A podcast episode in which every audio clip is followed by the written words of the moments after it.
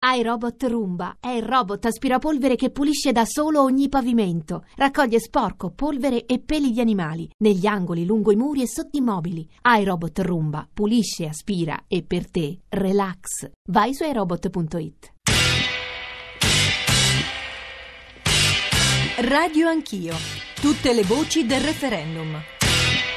Sono le 8.36, buongiorno e benvenuti all'ascolto di Radio Anch'io, Giorgio Zanchini al microfono. Stamane i due ospiti eh, che saranno con noi e con voi, soprattutto con voi ascoltatori, per ragionare, rispondere alle vostre domande sul referendum, il primo per il fronte eh, del no, il secondo per il fronte del sì, eh, saranno Arturo Scotto, che è già collegato con noi, capogruppo eh, di Sella alla Camera, e poi dalle 9.05 alle 9.30 Matteo Renzi, Presidente del Consiglio. Anche stamane ci sono molte notizie, chiamiamole tra la cronaca e la politica, che animano il dibattito, una campagna referendaria elettorale che si è fatta molto dura, il Corriere della Sera stamane stamane titola con le inchieste che agitano il voto e sia con Scotto sia con Renzi eh, vorremmo partire da questo per poi concentrarci però nel merito perché è questo che mi pare ci abbiano chiesto gli ascoltatori. Anche ieri in una trasmissione tutta giuridica chiamiamola così con due costituzionalisti che hanno provato ad articolare da punti di vista molto lontani le loro risposte ai, ai molti dubbi che agitano il, l'elettorato italiano che agitano che, che,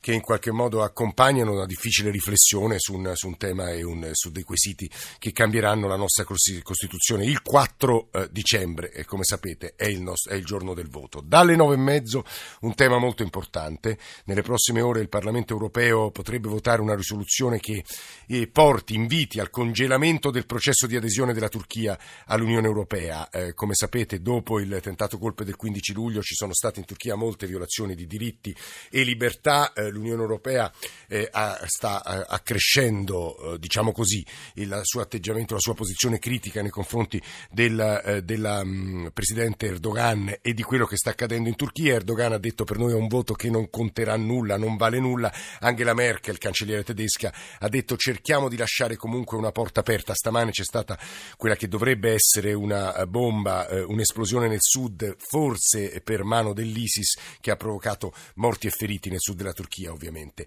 Arturo Scotto, prima parte, Matteo Renzi, seconda. I nostri riferimenti strumenti per porre domande, obiezioni, riflessioni da parte di voi ascoltatori 335 699 2949 per sms, whatsapp, whatsapp audio, radio anch'io, chiocciorai.it per i messaggi di posta elettronica, l'account su Twitter e poi ancora i nostri social network e in particolare il nostro profilo su Facebook stamane come eh, comprensibile, come atteso, già molto animato. Arturo Scotto, buongiorno e benvenuto. Buongiorno a tutti, grazie. Vorrei partire, lo dicevo, eh, entriamo nel merito tra pochissimo, però dalle questioni, quelle che il Corriere della Sera chiama le inchieste che agitano eh, il voto e che rendono la campagna elettorale, se possibile, ancora più dura. I sospetti sul voto all'estero, ieri eh, Luigi Di Maio ha parlato di rischio brogli, le firme irregolari del Movimento 5 Stelle che però mi pare non abbiano una correlazione diretta col referendum e poi la questione De Luca. Io, Scotto, do per scontato, poi magari ci torneremo, che i nostri ascoltatori sappiano di cosa stiamo parlando l'hanno sentito nei nostri GR. Eh, Scott e poi entriamo nel merito. Ma intanto mi pare di capire che ci sia un clima eccessivo. Il presidente Napolitano ha chiamato aberrante questa campagna elettorale. La responsabilità principale risiede nelle mani di chi ha voluto trasformare questo referendum in un plebiscito personale. Allo stesso tempo vediamo questa vicenda di De Luca con grande preoccupazione, non c'è stata una presa di distanza reale da parte del PD di fronte a frasi gravissime che sono state pronunciate in un consesso pubblico, l'elogio delle clientele. La domanda che porrei a Matteo Renzi è molto semplice, a De Luca gli concedi tutto, gli hai dato addirittura la possibilità di essere nominato commissario in Campania mentre dici urbi e torbi che c'è bisogno Arturo di Scotto si sta riferendo, Scotto eh, lo dico per gli ascoltatori, ieri la Commissione Bilancio della Camera ha dato il via libera a una norma eh, che i più malevoli hanno definito la norma De Luca e che permette ai governatori di diventare commissari per la sanità. Non a caso norma presentata alla segretaria regionale del Partito Democratico della Campania, De Luchiana di Ferro eh, ma la cosa è molto semplice, se tu racconti una nuova narrazione del mezzogiorno e poi eh, ti fai ricattare da un presidente della regione che fa l'elogio delle clientele, che cosa racconti a un ragazzo del mezzogiorno che oggi ha difficoltà a trovare il lavoro, a immaginare un futuro, a poter soltanto pensare lontanamente di aprire un'impresa senza dover abbassare la testa e baciare l'anello del politico di turno? Questa vicenda legata alla campagna referendaria è molto grave. E la vicenda delle firme all'estero e delle firme del Movimento 5 Stelle su questo, Scotto? Ma io credo che se ci sono stati degli errori, que- eh. quelli che hanno eh, determinato questa raccolta di firme falsificata la devono pagare in maniera molto forte, perché la legge va rispettata sempre. Sul voto degli italiani all'estero, capiamoci bene, credo che sia un meccanismo che va riformato. Io ho molta fiducia negli elettori all'estero e penso che ragionino con la loro testa nonostante l'invasione di Matteo Renzi e dello schieramento del sì, compreso l'arrivo contemporaneamente al plico elettorale di una lettera firmata dal Presidente del Consiglio che spiega le magnifiche sorti e progressive di questa riforma e compreso un atteggiamento poco neutrale e poco da servitori dello Stato che alcune ambasciate hanno avuto nel corso di questa campagna referendaria, ivi compreso eh, iniziative promosse direttamente all'ambasciata a favore del sì. Arturo Scotto, capogruppo di SEL, le comincio a muovere le domande eh, che sono poste più insistentemente dai nostri ascoltatori e che in parte riprendono eh, ciò che è stato detto, ciò che è emerso nel dibattito di ieri fra due costituzionalisti, Fusaro e Azzariti. Qui è in fondo, poi entreremo anche nel dettaglio delle norme se ci riusciamo Scotto, però è in fondo una sorta di contrasposizione quella a cui stiamo assistendo tra un'idea eh, di democrazia che ieri Azzariti Zariti e qualche ospite hanno definito una democrazia dove il potere è disperso e un'idea di democrazia dove il potere è concentrato. E cioè, eh, con, se passa la riforma, finalmente un governo avrà la possibilità in una legislatura solidamente di vedere approvate le norme del suo programma elettorale e superare quella tradizione italiana. Ora eh, procedo veramente con, insomma, per, per, assegni un po' grezzi, ehm, per passaggi un po' grezzi, eh, di una democrazia consociativa dove non c'è mai il momento della decisione, dove si è puntato a un momento della partecipazione, a un tentativo di tenere ecumenicamente tutti, che ha rallentato moltissimo i processi decisionali. Scotto.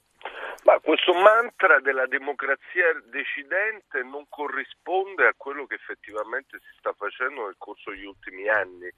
Ho l'impressione che democrazia decidente significa in sostanza che decide uno solo se dovessimo fare l'elenco delle decisioni che sono state prese nel corso degli ultimi anni, ci sarebbe da preoccuparsi. Quando hanno deciso di innalzare l'età pensionabile di 7 anni con la legge Fornero l'hanno fatto in 15 giorni. Quando hanno deciso di cambiare il, eh, la, la, legge sul mercato del lavoro e abolire l'articolo 18 col Jobs Act ci hanno messo un mese e ci hanno messo persino la fiducia. Quando hanno deciso di fare la buona scuola i tempi si sono ristretti in maniera incredibile.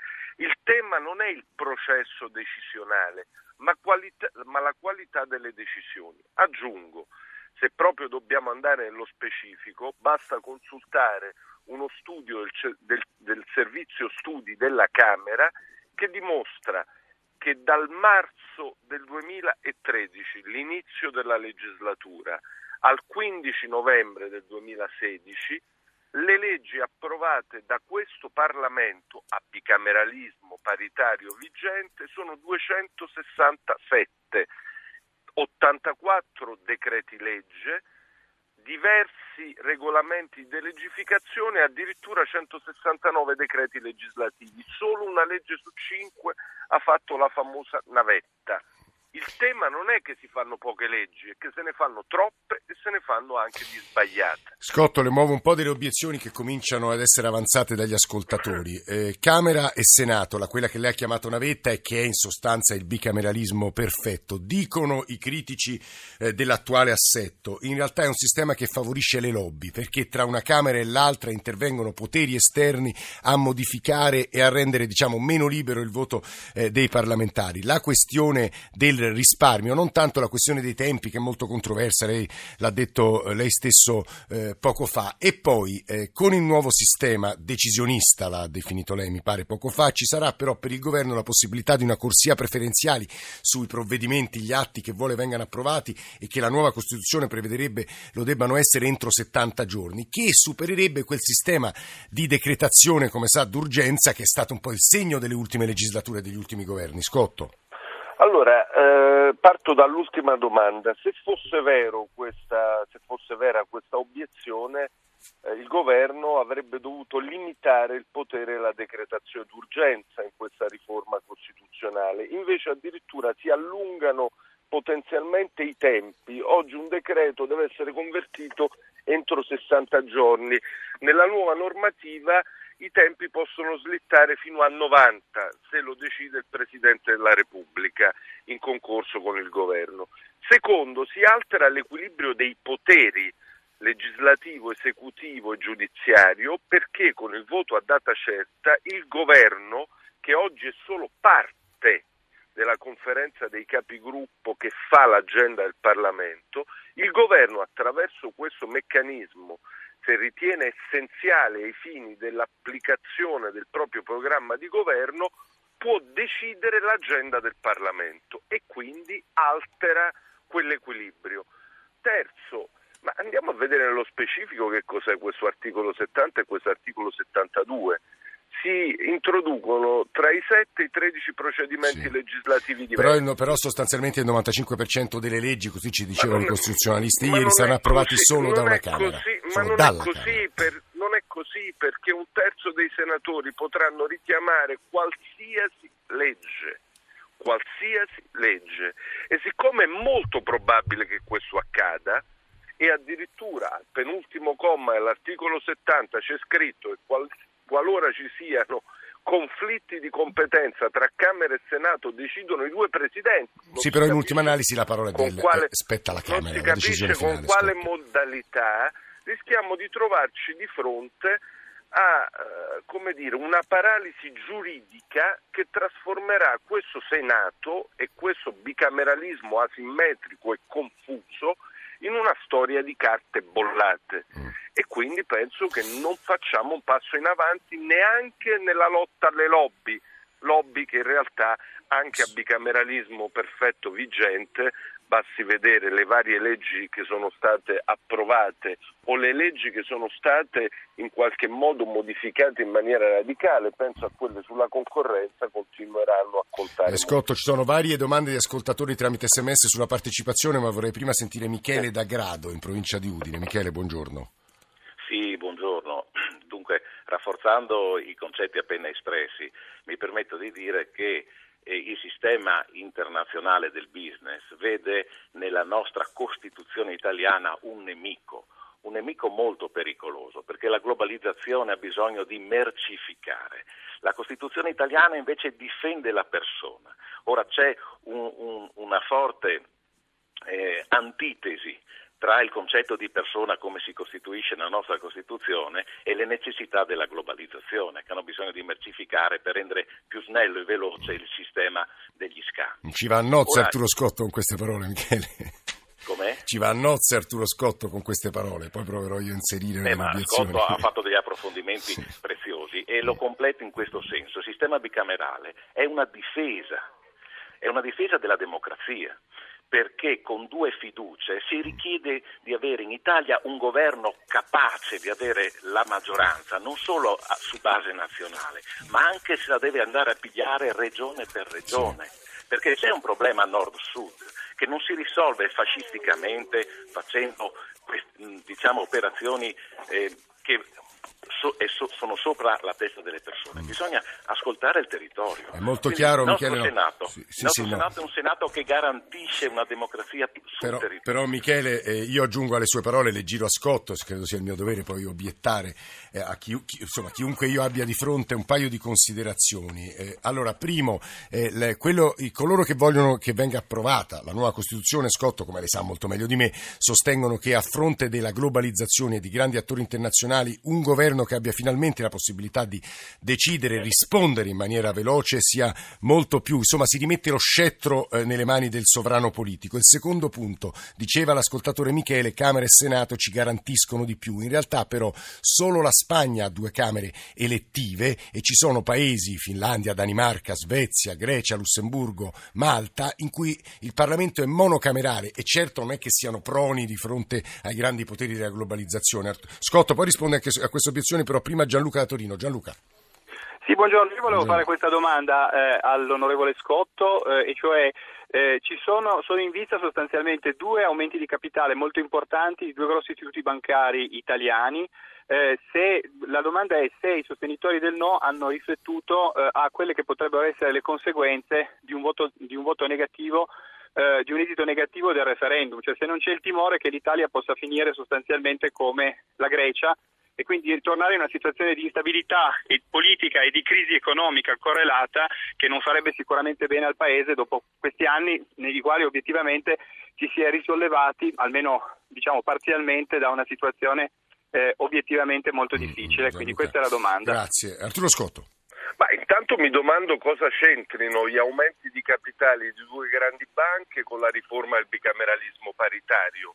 Se qualcuno me lo spiega eh, sono pronto a riflettere. Temo invece che il Presidente del Consiglio con la sua campagna irresponsabile con la scelta di trasformare questo referendum in una sorta di giudizio universale abbia messo a rischio l'economia e la tenuta del Paese. Secondo, eh, ci sono poteri, fo, eh, formazioni eh, diciamo extra politiche ed extra democratiche che stanno producendo una pressione enorme sul nostro paese per condizionare il voto, ivi comprese anche cancellerie europee e mondiali che si sono già espresse il mio Presidente del Consiglio, Matteo Renzi, quando va all'estero rappresenta tutti i cittadini italiani, compresi anche quelli che non condividono le sue posizioni e compresi quelli che probabilmente voteranno no.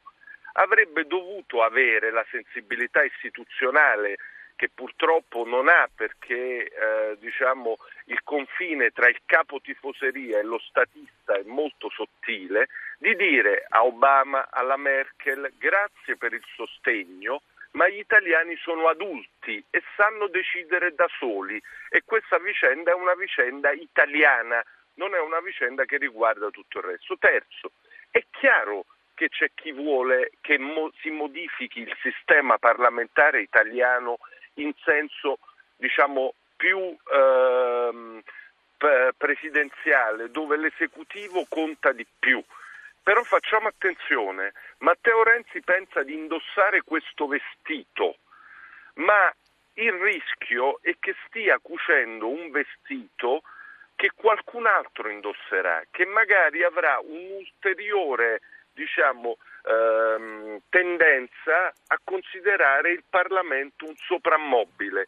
Quando si scrivono le Costituzioni non le si legano a una congiuntura politica limitata nel tempo, sono Costituzioni che debbono durare e in questo momento preferisco ad avere un equilibrio maggiore tra Parlamento ed esecutivo piuttosto che mettere tutti i poteri nelle mani di pochi. Scotto, eh, io non riesco a leggere tutte le domande, però riprendo e riassumo quelle sulla partecipazione. Ci sarà più o meno partecipazione se passa il referendum del 4 dicembre? Lei mi risponderà meno, ma io controbietto in realtà le 150.000 firme necessarie per una, pro, una proposta di legge eh, di ehm, istanza popolare verrà comunque esaminata obbligatoriamente dal Parlamento, laddove oggi le 50.000 non impongono eh, questa conseguenza. Secondo punto, i referendum abrogativi, 800.000 firme invece 500 per la raccolta, però si abbassa il quorum. È più o meno partecipazione, Scotto?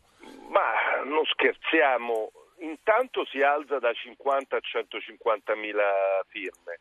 Poi si scriveranno i regolamenti parlamentari che dovranno stabilire i limiti eh, e l'obbligatorietà da parte del Parlamento di discutere. I regolamenti parlamentari non è detto che vengano approvati in maniera diciamo dire precisa e nell'immediato e quindi è una scelta che viene delegata al dopo. Nel frattempo aumentano le firme. Altri, gli altri strumenti referendari che vengono introdotti comunque dovranno passare per una legge costituzionale. Parlo dei, dei referendum di indirizzo e propositivi. Infine, l'aumento a 800.000 firme con l'abbassamento del quorum è una scelta che tuttavia, vorrei ricordare a tutti, rischia di premiare le organizzazioni politiche strutturate e di interdire dalla possibilità di promuovere referendum movimenti, associazioni e cittadini. Che cosa succederà, Scotto? Abbiamo un minuto il 5 dicembre, a seconda che vinca il sì o il no. Ma intanto se vince il sì si struttura il disegno del partito della nazione e eh, il governo Verdini-Alfano-Renzi sarà più forte e Verdini entrerà nel governo, poi non so Renzi che delega gli potrà dare, probabilmente quella al governo dei flussi migratori dal destra a sinistra dell'emiciclo del Senato. Se vince il no si riapre una partita sui diritti e allo stesso tempo non succederà nessuna catastrofe perché abbiamo un uomo saggio ed equilibrato al Quirinale. Si farà una nuova legge elettorale e poi i cittadini potranno scegliere liberamente qual è l'opzione migliore per essere rappresentati e governati. E come sapete ieri c'è stato un incontro tra Mattarella e Renzi durato un'ora al Quirinale appena citato, menzionato da Arturo Scotto, capogruppo di SEL, che ringraziamo molto per essere stato con noi nella prima parte di Radio Anch'io. Adesso, dopo il giornale radio, sarà con noi e con voi ascoltatori per rispondere alle vostre domande e interloquire con voi. Presidente del Consiglio Matteo Renzi, vi ricordo i nostri riferimenti 335 699 2949 per sms, whatsapp, whatsapp audio, radio anch'io, chiocciorai.it per i messaggi posta elettronica, poi c'è Facebook, Twitter, ci risentiamo tra pochissimo.